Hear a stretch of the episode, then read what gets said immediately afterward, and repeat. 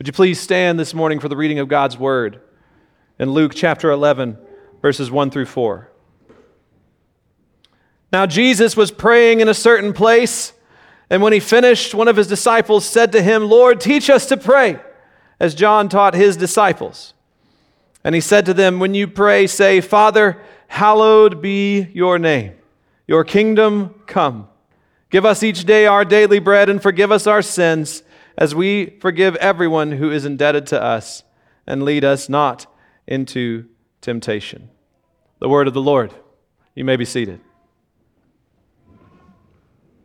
Today, we're beginning our new sermon series, as we talked about a little bit already, on understanding how to pray. and obviously, the best place to jump out and learn how to pray is in the way that Jesus answered his disciples when they said, Lord, teach us to pray. Please teach us. Please instruct us what we ought to do. And obviously, I mean, I think this goes without saying, surely, right? That we would desire to learn to speak to the creator of the universe properly. Amen?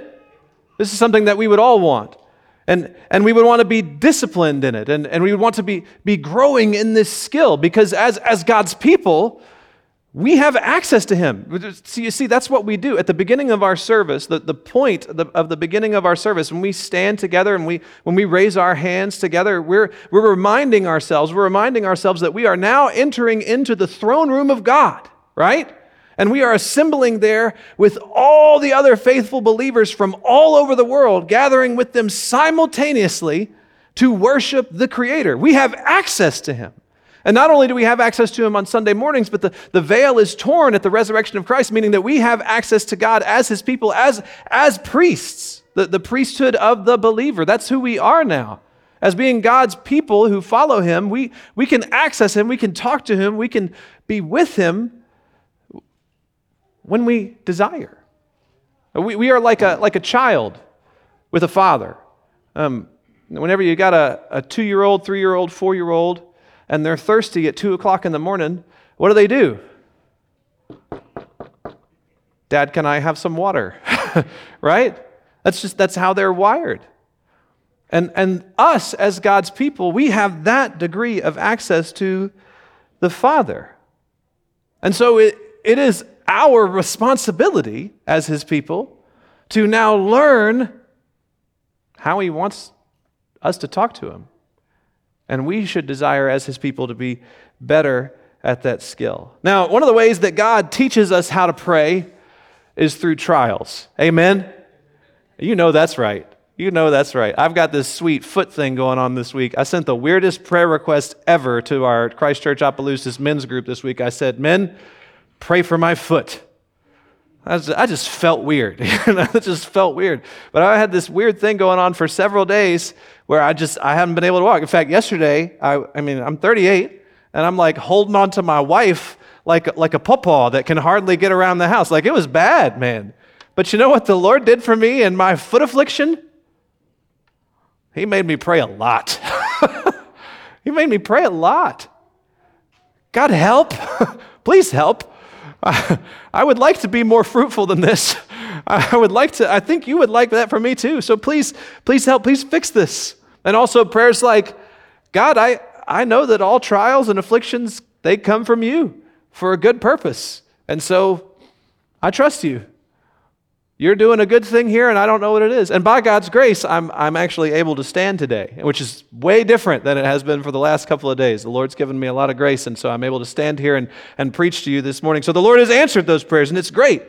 But you know, wouldn't it be great, though, if we could learn how to pray without a trial?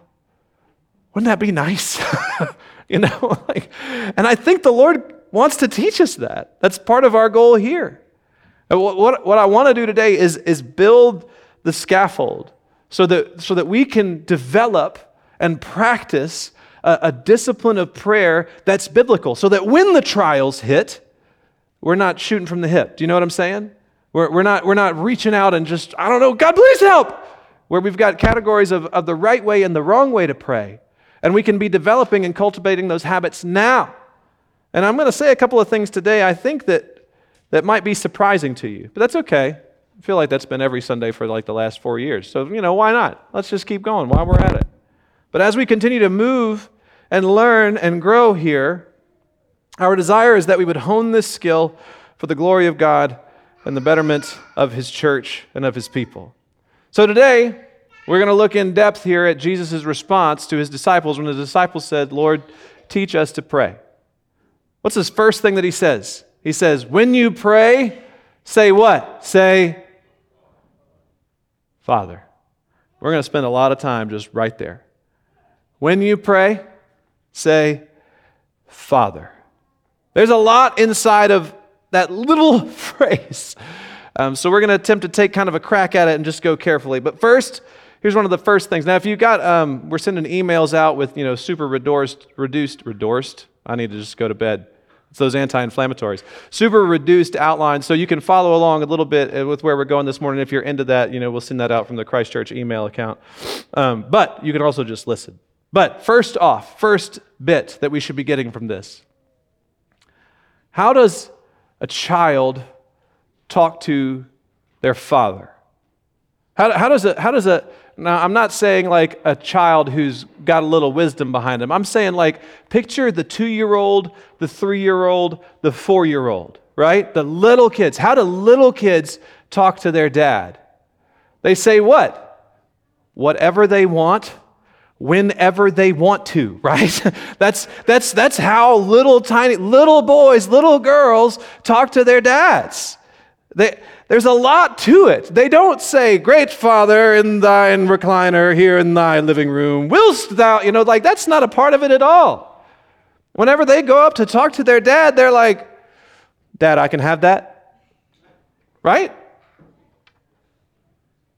Dad, I need help. I'm on the toilet. Right? Like this, amen. Like some of y'all are like, Amen. yes. Please help. I've fallen into the toilet. You know, like pick your thing here.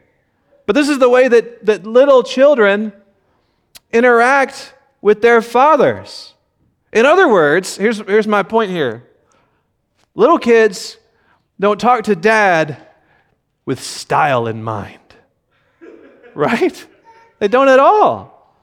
It's not even on their radar. They're not trying to talk to dad in such a way that dad is like, I'm very impressed by the way you've made this request, and now I will give it more credence. They don't do that at all. Uh, they, they're just like, Dad, I can have that. Dad, toilet. You know, Dad, water. You know, that's, that's how they interact. They, they aren't thinking about style. And I think that's one of the first things that we can take away from this. When you pray, say, Father. You got to remember what your dynamic, what your relationship is here. When you pray, the first thing that Jesus says is say, Father. Remember who you are and who He is. And remember the high degree of access that He has given you. Style is not what we're looking for here. In other words, you don't need to be trying to pray prayers that impress when you talk to your Lord. You can just talk to Him. I've been asked to pray at several public events, and despite my best efforts, I keep getting invited back to pray at them again.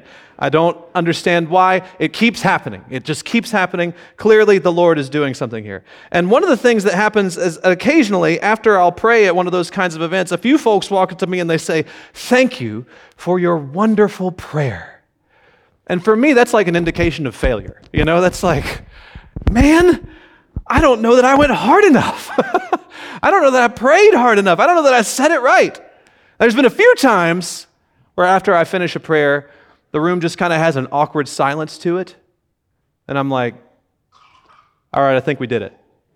I think, I think we recited Psalm 2 correctly. I think I risked not being invited back. I think we got it right this time. I think we got it right. But the temptation when you get invited into those kinds of things is to do what? Is to pray pretty, right? Is to, is to, is to have a, an eloquent. When, when you get into public prayer scenarios, you, you want things to, to go over well. And you, you, want, you maybe want to be a little bit impressive to the folks in the audience, which really all just is another way of saying what? You want to have a little bit of style, right? A little bit of flair. Now, different cultures have different styles of prayer. If you're from like a highly intellectual culture, you know, which we are not, uh, but if, if we were, then we would have lots of these and thous and big words and want to be impressive and talk about propitiation and all these different things as, as we're going through our prayers. If we were from more of a an, an emotional driven culture, then we would have loud moments and then big drops and drama and ebbs and flows. You ever heard one of those prayers before? Or, or if we were from more of like a charismatic type culture, then, you know, I don't know, maybe we're going to start slaying people in the spirit in the middle of the prayers. I don't know. But there are degrees of ebbs and flows of style that everybody gets tempted with in those situations. But here's the big idea behind praying with style. No matter what style I'm talking about here, here's the big deal behind praying with style. And don't think, by the way, that you don't get tempted to do this when people ask you to pray at family dinner, right? Or you get asked to pray at a, a you know, a school event or something like that. Or you get asked, like, don't think that you don't get tempted with this because you do. Don't think that this only applies to large public spheres, it applies to all things. But the big idea behind praying with style is that that's exactly how the Pharisees prayed. And that's exactly who Jesus was rebuking. Now, here, here's what I'm talking about. Now, that, that may be a, a different style than what we're talking about. They used big words, vain repetitions. They wanted to impress. In fact, the very way that they dressed was supposed to be impressive. And the Bible says things like their, their tassels were long and their phylacteries broad. And that just basically means they put on a big show. All their appearance was meant to impress people. But see, that's a, that's a sin of style. Do you see what I'm saying? In other words, if when you pray, you're not thinking about the one whom you're speaking to, instead, you're thinking primarily about how it's going to go over with the people who are listening, you've fallen into the temptation of style. Do does that make sense? You've, you've, you've acquiesced. You've now decided that, that your audience is the room that you're in and not God in the heavens. That's the, that's the prayer of style. Now, I, I do think it's important to be aware of who you are leading in corporate prayer and try to be on the same page with them and not say things that are way too high or way too low, and, and because it is a corporate event. Do y'all get what I'm saying here? But if your primary driver is to make sure that what you say goes over well with the people in the audience and is not something that's directed towards the God of heaven, you've lost it. And you're sinning. And you've fallen into the sin of, of impression, of, of style, of fear of man, however you'd, you'd want to call it. And this could look a lot of different ways today, okay? Like, this could look a lot of different ways. Maybe you, maybe you slip a joke into your prayer. You know what I'm talking about? You ever been around some places like that? And all, there's a little joke. Oh, I got some comic relief in the prayer time. Good, feels good. Uh, uh, maybe there's, it's really just a motivational speech to inspire the audience around you, disguised as a prayer. You ever heard one of those before? God, I know that you've called us to be conquerors among the people. That's a motivational speech, right? Watch out for that. Or, or maybe you're just trying to, I don't know, make yourself look good or smart or holy or, or whatever. Pick your poison. But you need to be wary of fighting that temptation to pray with style. Okay? You got to watch out. You got to pay attention. But how do we fight it? Go all the way back to the beginning. When you pray, say what? Come on, say it with me. When you pray, say Father. There it is. Amen. I got the little voices in the back. I love it. See, here, here's, here's one of the things that I mean. My, my kids know that they've got me. Do you know what I'm talking about? Like as, as dad, okay? So I'm, I'm going back into the father and children illustration from earlier that we were talking about before. My, my kids know that they've got me. Here, my kids know that they, they don't have to win me over. I'm won over. They've, they've got me, okay? I'm, I'm their dad. They're my kids. It is what it is. I, I was won over whenever they were born. In other words, my kids know that they don't, they don't have to impress me. Now, they still want to. Isn't that interesting? Isn't that interesting with your kiddos? Like, your kiddos, when they're secure with you, they know they don't have to impress you, but they still say, Dad, come and see what I made. Right? Isn't that cool the way that that works? They, they know that they don't have to, but man, they, they want to. They want dad to be proud. but they also feel free to let their, to let their guard down with me because it's dad. And they've got me. And I'm not going anywhere. You see, what Jesus is saying is that when we pray, Jesus says, first off, remember that. See, the Pharisees, this is a complete contrast to what's going on in Jesus' time because the Pharisees and their public prayers and their lifestyle only made God seem far away to everybody else. Because when the Pharisees prayed, they dressed themselves up a certain way. They did it loud and in the public sphere and, and with grandiose exhibition so that the common people would see the way the Pharisees were praying and would think things like, I could never do that. I can never be as close to God as that guy is because of what he's doing. Do you see what I'm saying? Jesus is intentionally contrasting this. What Jesus is trying to help God's people remember is that He's near. And if they trust Him, if they are His, then He is as near to them as a father. He's not far off, okay? He's right there. And we, as His people, have access to Him. Something else that we should get from this this is kind of an aside, but I, I do want to spend a few minutes on this. Something else that we should get from this is that it, this is important for us to illustrate to our children. Okay? Now, here's what I mean. Parents, y'all listen, dial in, like, let's go, focus up. Here we go. This is important. Hey, moms and dads, teach your kids that their prayers matter. Do you listen? Listen, this is important. Teach your kids that their prayers matter. Because what you might be mistakenly doing in your house is creating an environment where only mom and dad have access to God. And the kids have access to God through mom and dad. Do y'all follow with me here? Do you see what I'm saying? And that's not what the Bible teaches. The Bible teaches, yeah, there's a hierarchy and there's a covenant representative, and all of those things are important. Yeah, and if you don't know what I'm talking about, just ignore it. You know, worry about that another day. But the Bible makes it plain that his promises are for you and for what? Your children.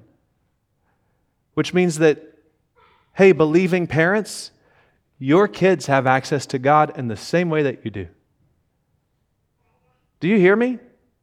I hope this, I, I don't think this is new, but I, I'm going to say it five more times just to make sure that we hammer it all the way down. Listen to me. Believing parents, your kids have access to God in the same way that you do. His promises are for you and for what? Your children. So teach that to your kids. I mean, I can't tell you how many times that I've asked my kids to pray and they've prayed and stuff has happened. okay? The Lord delights in the prayers of his people, and there's something special about praying with the disposition of a child.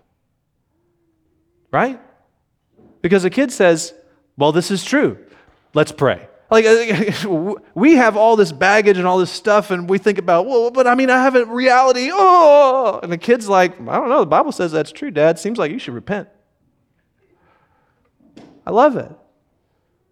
There is a disposition that we, as God's people, need to return and cultivate in our children. What, what did Jesus say? Don't hinder the children. Amen?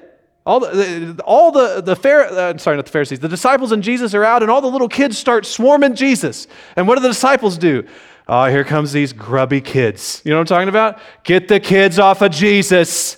Jesus doesn't have time for you, kids. Man, what a terrible, it's just a terrible image of the gospel, right?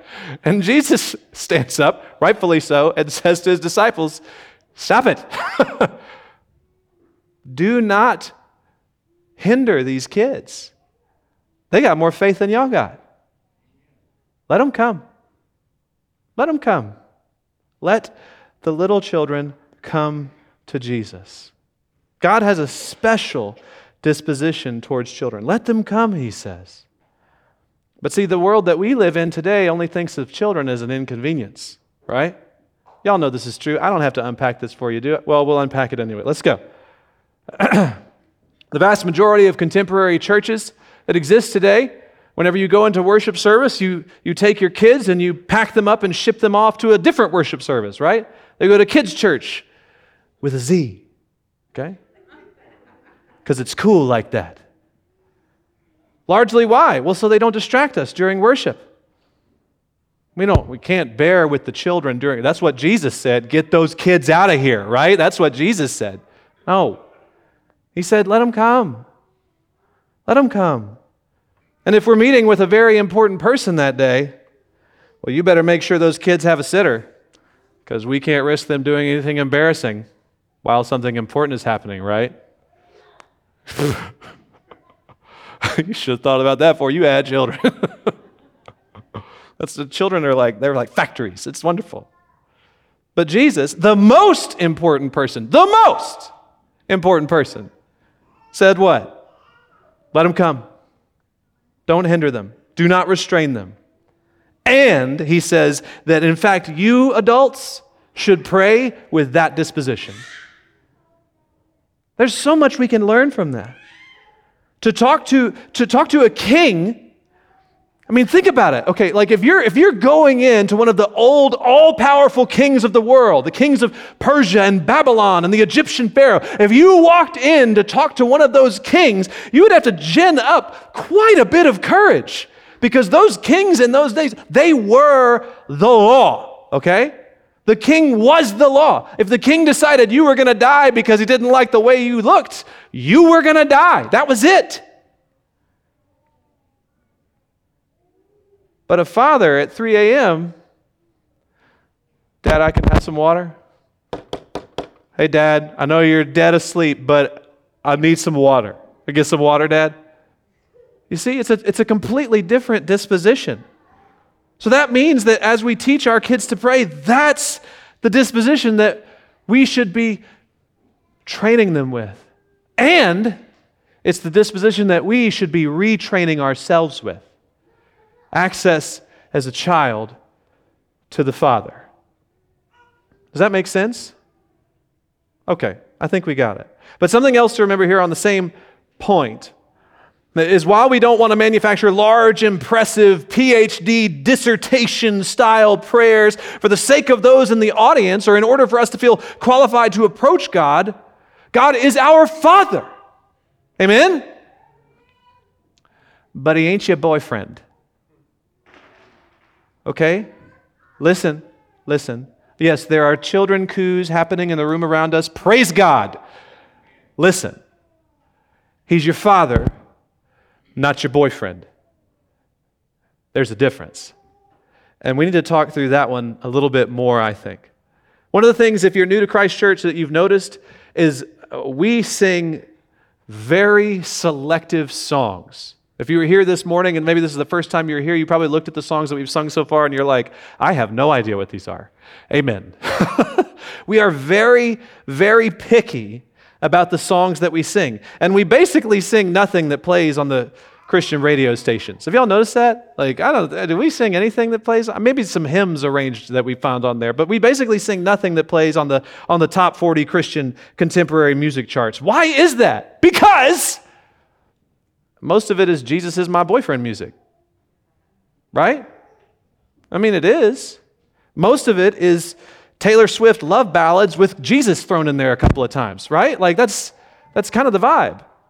And that's that's not the way that we are told to approach the God of the universe. And if you swim in that water long enough, that Jesus is my boyfriend water, then your prayers turn into Jesus is my boyfriend prayers. Do you know do y'all, do y'all get what I'm saying here? Maybe I'm maybe I'm right here and I need to bring it down a little bit more. He's not your boyfriend. He's your father. What does that mean specifically? It means that it adds a degree of reverence and, and respect to what you're doing when you pray.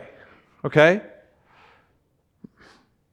My kids, they know that they can joke with me. They know that they can let their guard down with me. They know that they've got access to me and we can be silly and we can pal around and we can wrestle and we can all those wonderful things. But they also know that dealing with dad is different than dealing with other people. That there's a degree of authority that a father carries as a head of household. Amen? There's a degree of authority that a father carries. And as a result, there's a, there's a degree of, of reverence and, and respect. The father carries more authority than their teachers, more than mom, and that comes with, with some type of respect and, and reverence from the children to the father. But it is, listen, it is reverent and relational. Do y'all follow with me here? It is reverent, yes, but it is also relational. There is a recognition of a father's power and authority, but there's also a recognition of a child's access. Do y'all see that happening at the same time here? Like whenever you were growing up and dad walked into the room and something was going down, everybody got serious all of a sudden, didn't they? You know, like you, everybody was losing their minds a little bit, kids climbing all over the furniture. The front door opens, dad's home. Hey! Why? Well, not because dad was got to knock you all cattywampus, although, you know, maybe, I don't know. But it was mostly because, hey, the authority just walked in. The one who's, who's, who could do something, and we all know we're doing something a little sideways right now, and the one who's going to do something about it just showed up. And so I'm going to chill out. Right? Little boys are notorious for this. Little boys will, will test mama all day long. Some of y'all got boys and you're like, Amen. Little boys will test mama all day long. And then when dad gets home, the boys are like, Why, hello, father. I have only been perfectly behaved all day long. There have been no problems. Would you like me to make you some soup? You know, like that's little boys. And then dad leaves the next day and then the, they come back and there's poop on the walls. You know, like this just. That's, that's little boys. That's notorious. But you see, dads, they carry that reverence, right? They carry that authority, that power, and as a result, they receive that reverence and that respect. You see, there's, there's a middle. We have these two ditches in our culture, and, and we don't want to be in either of them. We instead want to cultivate a biblical prayer model in our personal lives and our public lives. We don't want to err on the side of the fake, high, pietistic prayers of the Roman Catholic churches. That's way too far. That's way too far. And we don't want to err on the side of the, the non denominational boyfriend prayers. That's way too far. So, how do we do it? I'm glad you asked. Okay. Excuse me. I'm going to throw out just a couple of general principles that I think if we work through carefully and apply throughout our lives, they're going to help us with that line between high fake pietism and boyfriend prayers. They're going to help us, they're going to help us find the, the sweet middle. But these are just principles. I want to say that very clearly. I am I'm applying biblical principles here. These are not laws. But I think if we apply these biblical principles, it's going to help us understand our proper disposition to the, to the Lord. Are y'all following with me here? So, what I'm not saying is, thou must or goeth to hell. Like, I'm not saying that. But I am saying, I think if we understand and apply these biblical principles correctly, it's going to help us. Okay? So let's let's take a swing. First, first, you ready? Your posture in prayer matters. I'm going to say that again. You can write it down if you're a note taker. You listening? Your posture in prayer matters. Now, what do I mean when I say posture? I, I don't mean philosophical, I don't mean mental, I mean literally your body.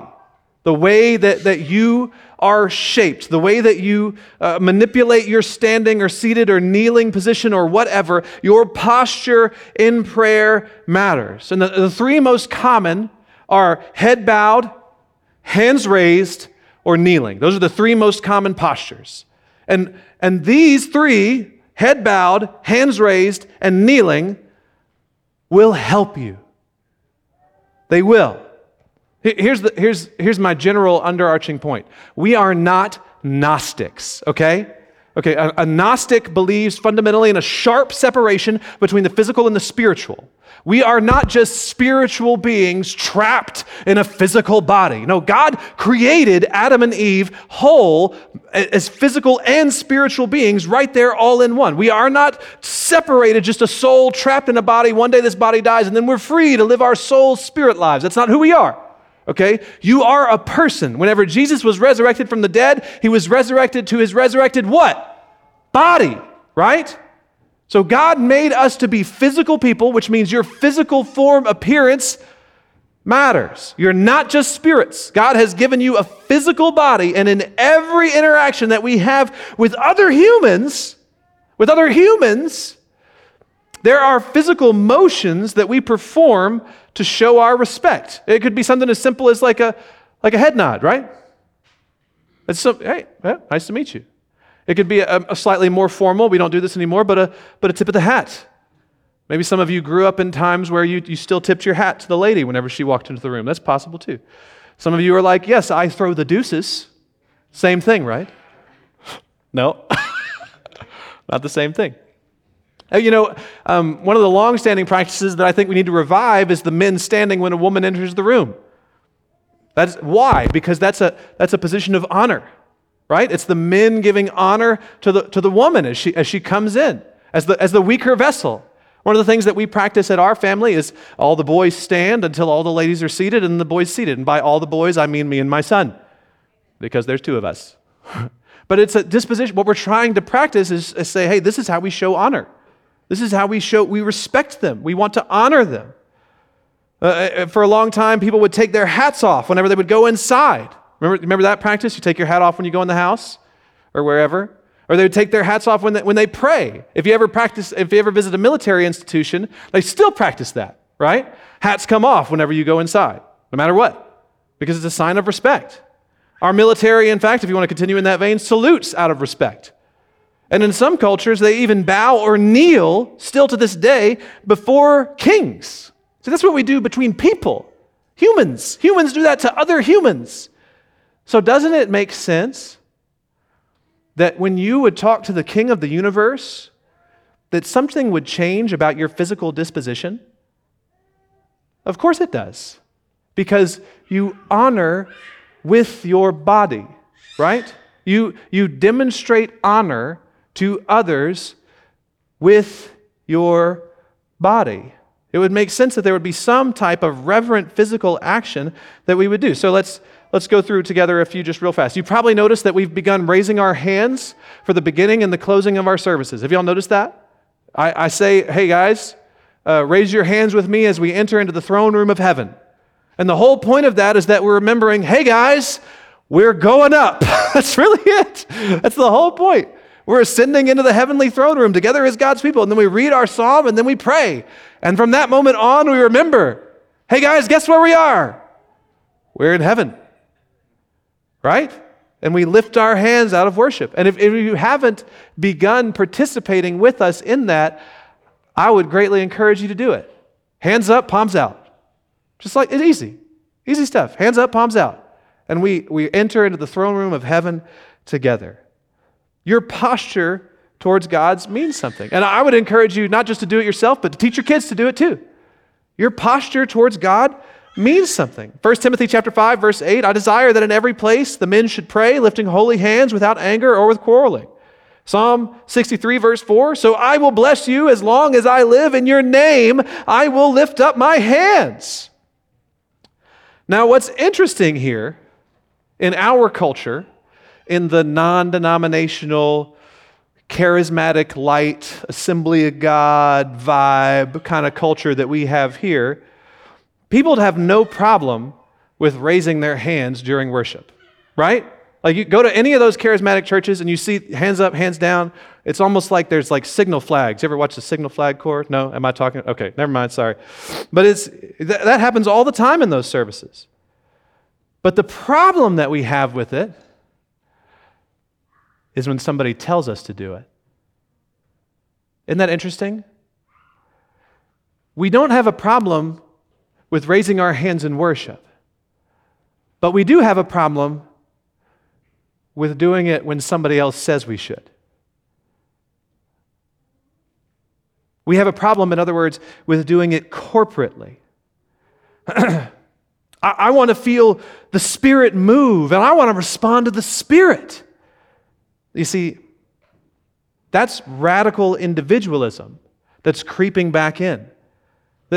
There's no issue, there's no issue with hand raising in worship, but there is an issue, and I would say you might have a sin problem if you only want to do it when you want to do it and not whenever we're trying to do it as a corporate body. Do you get what I'm saying here? Now, listen, okay, I gotta, let me just qualify this all the way out because inevitably heard, somebody heard me say the wrong thing. So just listen close. I'm not saying that if you don't raise your hands at the beginning of worship, you're sinning. That's not what Stuart said. You heard that? But I am saying if you don't want to just because I said to, there might be a problem. there might be a problem. And so I'd encourage you to joyfully lift your hands with the corporate, united body of Christ and worship the living God together. Because that's who we are. Who's the bride of Christ? Me by myself? No! we are, as God's people. And so we worship and we lift our hands to delight in Him. Don't let that radical individualism that I'm going to do what I want when I want to. That's that weird Westernist, radical, individualistic mindset. You got to you got to get that out of here, man. We're God's people, God's bride. And the Lord has given us a hierarchy and an authority, and we want to follow that authority and we want to worship together as the bride of Jesus. Amen? That's not hard. We got that one. Okay, next. Next posture point. This is probably the most obvious. Are you ready? Here's the most obvious one.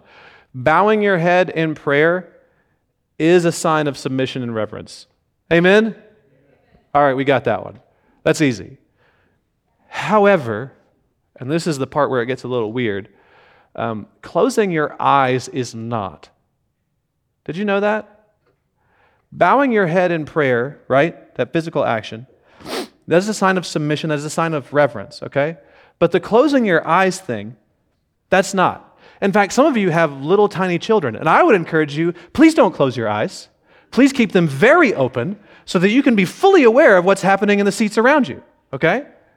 But the point is not that we would bow our heads and close our eyes so that we cut ourselves off from the world. Because what is that? Oh yes i'm just i'm only focusing on the me and god time. That's the same thing that we just talked about. That's that radical individualism. It's just me and the lord. It's just me and the lord here and i'm forgetting everything else around me.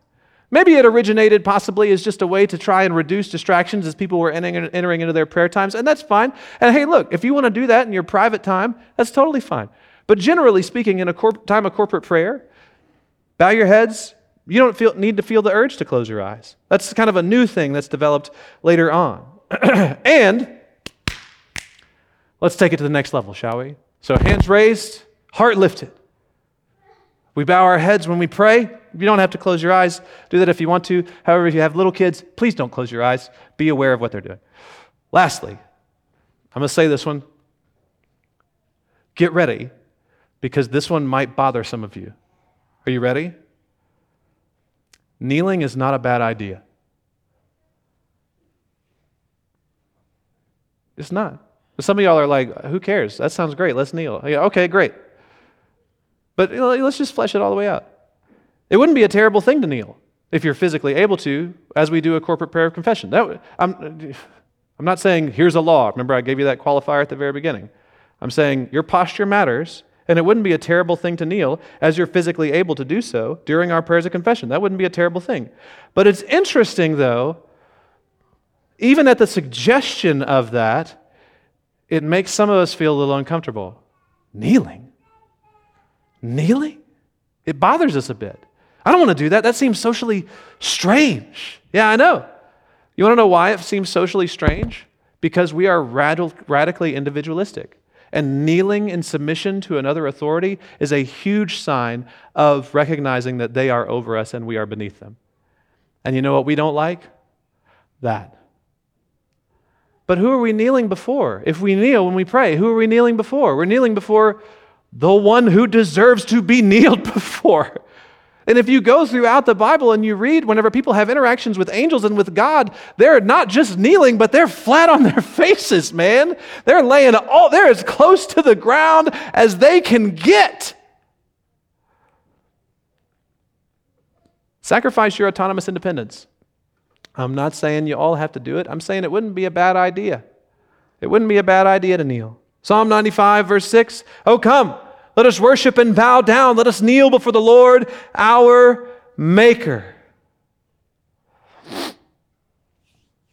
Amen? So your posture matters. Hands up, heart lifted. Head bowed, eyes open. Kneels, meh. Go for it, man. I think a great time to do that would be during our prayer confession. If you want to, do it. Uh, if you were thinking about doing it, what I would do if, if you were going to try that today is I would kneel and turn around and like lean on your seat, like face that way. Does that make sense? Because I think we'll all knock our heads on the back of the chairs in front of us. And of course, do so as you're physically able if you feel so inclined. All right. Last thing. You ready? Last one. This, we're, okay, so that's physical posture. We're done with physical posture. Your posture matters. Great, moving on. Here's the last thing that I want to say. Maybe in your prayers, it would be a good idea to think about what you say before you say it. Amen? They all aren't excited about this one. This one, I think this one's great. Uh, I think, okay, so here's, here's what I mean. um, my mom, God bless my mom, she's like 75, 76 years old. One of the things that she instilled in me as a young man, whenever I didn't have any clue, was, honey, sometimes you just need to think about what you're going to say before you say it. and, you know, like, I feel like sometimes my mouth would just open and I would start talking and I wouldn't really know where the sentence is going to go until after my mouth is already rolling, okay? And so, wouldn't it make sense for us to apply that same principle whenever we're talking to the God of the universe? Um, Pastor Brandon, this past week, sent me a really fun prayer that we transcribed. Can we put it up here? Um, oh, yes. So, this is a prayer that we uh, stole from somewhere and we just transcribed it. And I just wanted to put it up here on the screen so that we can read it together. Don't recite it with me. I just want to read it out loud. Y'all can follow along and you'll kind of get what I'm saying at, what I'm getting at. And Father, we, um, we just want to thank you for your blessings and uh, we just, Lord, want to uh, thank you, Lord, for just really being so good to us, Father. And Father, we thank you. We just ask that you just forgive us of all of our sins, Father. How many fathers are there in this? It's like God forgot that He was a father. And um, just bless us now, Father. There's another one. And just lead, guide, and direct us, Lord. And we just ask all of this in Jesus' name, Father. Amen. You see what I'm saying? Isn't that, that's a real prayer. That's a real prayer that got recorded by some poor guy and put on the internet. like, that's unfortunate. And some of y'all are like, Pastor Stuart, I'm pretty sure I've heard you go pretty close to that before.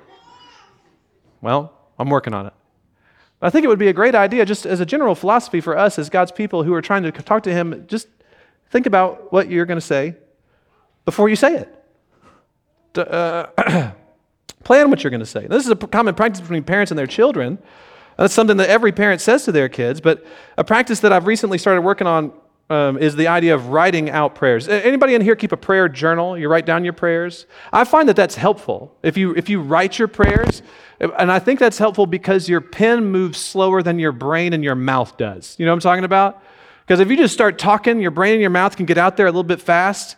And if you write it down, it's like, oh no, I can. In fact, the prayers that we pray for our uh, city council members, um, our call to worship prayers very often, and uh, the prayers that we pray for other local churches, those are written down ahead of time. I, I write those because I want to be careful. I want to make sure that I'm saying exactly what I, what I want to say about those churches and petitioning the Lord in the, in the proper way on their behalf and for them. All right. So think about what you're going to say whenever you say it. And when you're thinking about what you're going to say, plan arguments and reminders for God. You ever seen that before? When you're thinking about what you're going to say, plan arguments and reminders for God. Wait, wait, wait, Pastor, you're saying I'm going to argue with God? Yes, that's exactly what I'm going to say. This is a very biblical practice. If you, if you go back to Jacob, Jacob is praying for salvation from Esau whenever he's wrestling with God in the garden. What's he doing? He's, he's arguing with God. God, you promised. You promised. You said, bless me. You said you would bless me. Bless me. You promised. That's him arguing with God. Whenever we see David praying that the Lord wouldn't kill him. Do you remember why David said, Lord, don't kill me? Do you remember all the reasons that David asked the Lord not to kill him? It's because David was saying, Don't let my enemies mock you because they know your promises too. He's, David is reminding God, God, remember the promises that you made? If you kill me, If I lose, if, if this is all destroyed, then your enemies will mock me and you because they saw your promises too. You can remind, you can argue, you can go through all of those things. David prayed that the Lord would not kill him so that his enemies wouldn't gloat over him and mock God. God, don't let the devil have the last laugh. Save me, help me for your glory and for your kingdom. My, like a lot of my foot prayers, I'm embarrassed that this is even in this stinking video. A lot of my foot prayers for the last week have been God, I think I could be more fruitful with two feet. Amen. like, I think I could. Let's pray. Amen.